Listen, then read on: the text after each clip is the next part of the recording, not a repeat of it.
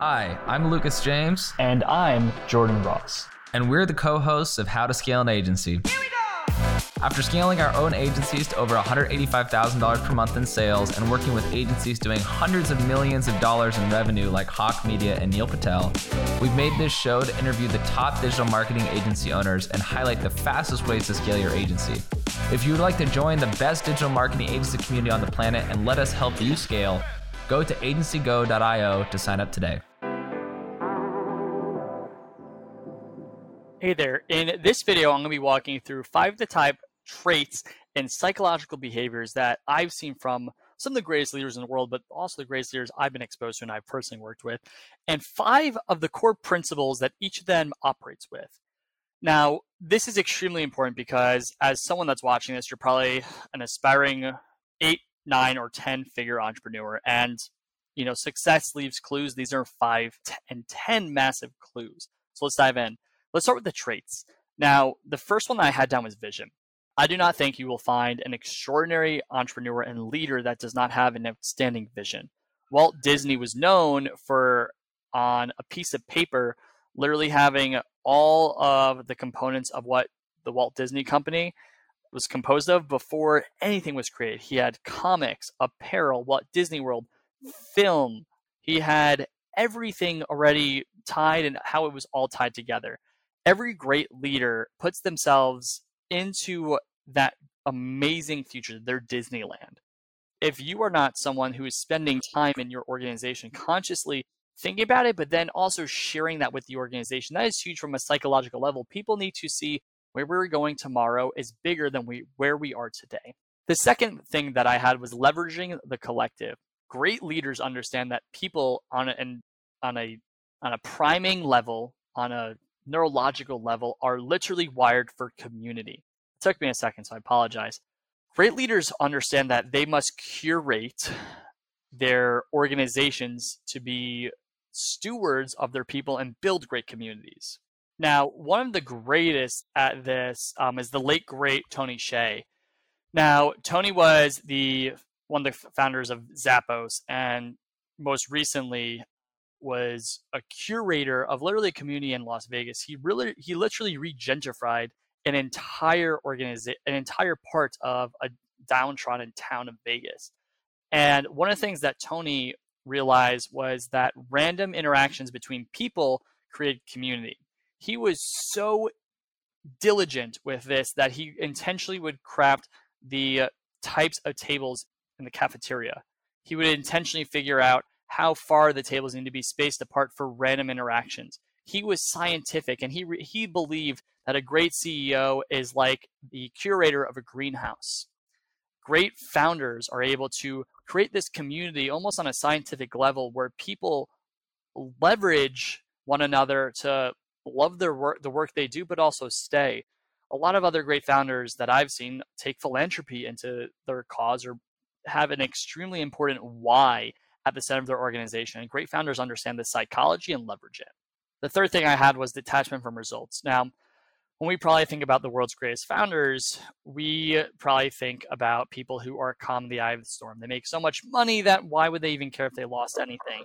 I really believe that when you focus on not only the wealthiest people that's ever lived, but also the greatest leaders we've ever had, they are ultimately detached from the results because they understand you need to focus on your inputs, the things that you can control, but you have to be a sense of calm. And just from a quantum physics perspective, the greatest leaders are the ones that don't change when the tides do. They are the ones that are the rocks of organizations. And if you're someone who's aspiring to be like this, it's really critical to figure out how can I detach myself from the financial side of this business while ultimately being a fierce competitor like Michael Jordan. I find that the greatest founders I've ever seen and worked with have this detachment. Speed. Speed's an obvious one, but the greatest founders create cultures that are focused on speed.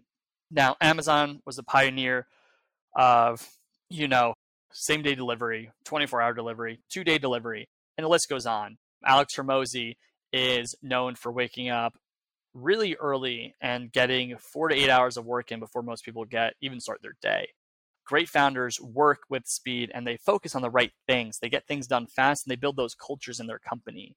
right? If you are someone who is not enacting with this and is not reverse engineering your success and then putting the time in early on, can never expect to be elite. Practice leaders. Great leaders are practice leaders. And what I mean by this is uh, I never saw someone that was elite that would tell me something to do that they weren't willing to do themselves. And I think that's a simple one.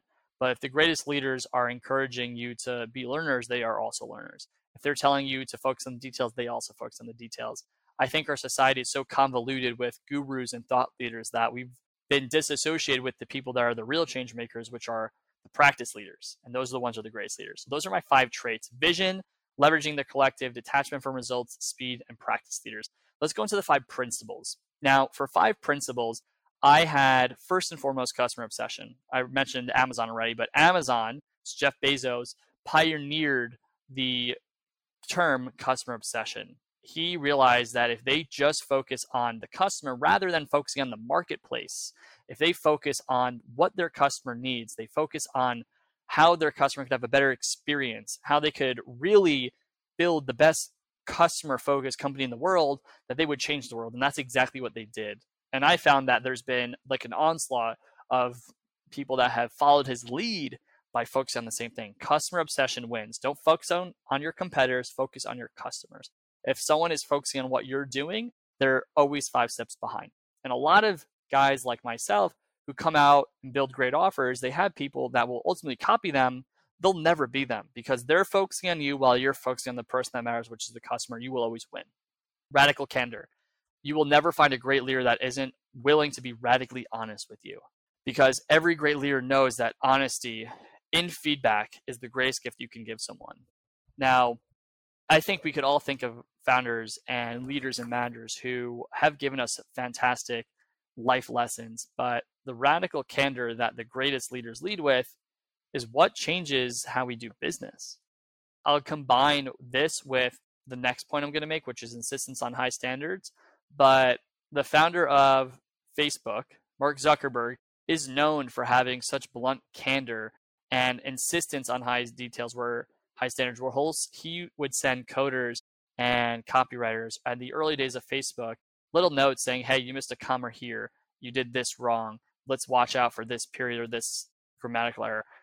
And an insistent on high standards, but willing to be just completely transparent. Hey, you're not cutting it or you're doing great is what people need to hear. And for insistence on high standards, the most elite performers in the world, like a Michael Jordan, have unreasonable high standards. And sometimes my team even feels this because when we are unable to create an unequivocal standard, we create a bar that will always be met because there's something called the drift. When you start at the top of the organization and go down each level, the standard drops a little. So as a founder, it needs to be extremely high.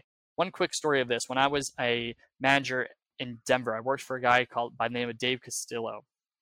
Unbelievable leader. This guy was like black ops, like Navy SEAL shit. He was insane. Um, and I remember when I was performing on that shift as um, I, I was running the inbound team. He was my direct manager.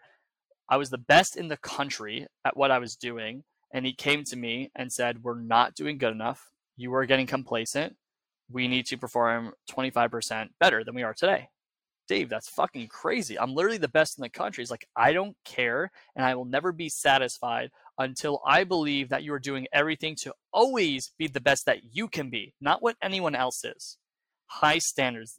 Leaders have crazy high standards. And that was one of the most impactful conversations I've ever had in my professional career. Ownership. Leaders insist that everyone owns their business. And the greatest businesses have this insistence where they are driving entrepreneurialness or ownership within their business. And Google was, you know, known and is known for giving their team members a percentage of their work week available back to them to focus on an idea or a project that will make their business better. That's owning their business and that's ingenuity within their business to enable them to perform. And speaking of Google, one of the greatest stories ever is how Google won the search war or the search race. Google knew if they can build great ads in Google search, they will become a dominant bohemia. Early before they had been the, the number one player, they didn't figure out the algorithm and how to actually build ads that based on keyword search would be appropriate. An example here is if you search dog food, you might not get a vet or you might not get the local dog store ad. Someone, I forgot who it was, but the person who saw that they were underperforming one day pulled an all nighter and he was in SEO, he was in search engine optimization. He pulled an all nighter, displayed so much ownership that he actually built the algorithm that enabled Google to win the search race and to become the company we know today, he didn't even own that department or that function. That's how much ownership Google had embedded, Larry Page had embedded in their business. And then the final one, infinite curiosity. The greatest leaders and the greatest founders are infinitely curious. They're always learning. And I think Bill Gates really embody this, where embodies this, where he takes a full week uh, a year. Well, he'll go into a log cabin in the woods of Seattle and Washington, and he'll read nonstop for seven days. He is learning. He is focusing on the vision ahead. He's focusing on becoming better. They're sharpening the saw. The greatest leaders are always getting better. And, you know, Kobe Bryant once said in an interview that the average basketball player will get two sessions in in a day. They'll get two trainings in in a day. When Kobe was getting four, he was waking up at 4, 3 a.m. to have a workout by 4 and then a workout at eight, then a workout at two, then a workout at six. He was always sharpening his song, getting better. They were infinitely curious on how to get better, studying the film for Kobe or reading for a week in the woods like Bill Gates. Those are my top 10, five traits, five principles that the best leaders in the world leverage their psychology to build the greatest enterprises. Hey, agency owners. We at How to Scale an Agency podcast know it's not easy to build an agency. You have to work your ass off to close deals and work on building the pipeline, onboard clients, and work on leads and deal with scope creep and contractors and team members and operations. And within all of that, it's so easy to lose sight of why you are trying to build the agency in the first place. And at Eight Figure Agency, we help agency owners get themselves out of the operations and out of the day to day management so they can focus exclusively on building their dream business. If this is something that you need help with, you need help getting out of the operations and you need help getting past the seven or multi seven figure level, go to eightfigureagency.co. That's the number eight figureagency.co, where you can work with me Jordan Ross on helping scale your agency to that next level. And at a very minimum, we'll give you a free agency audit to help you understand where you are missing the mark in your agency and business.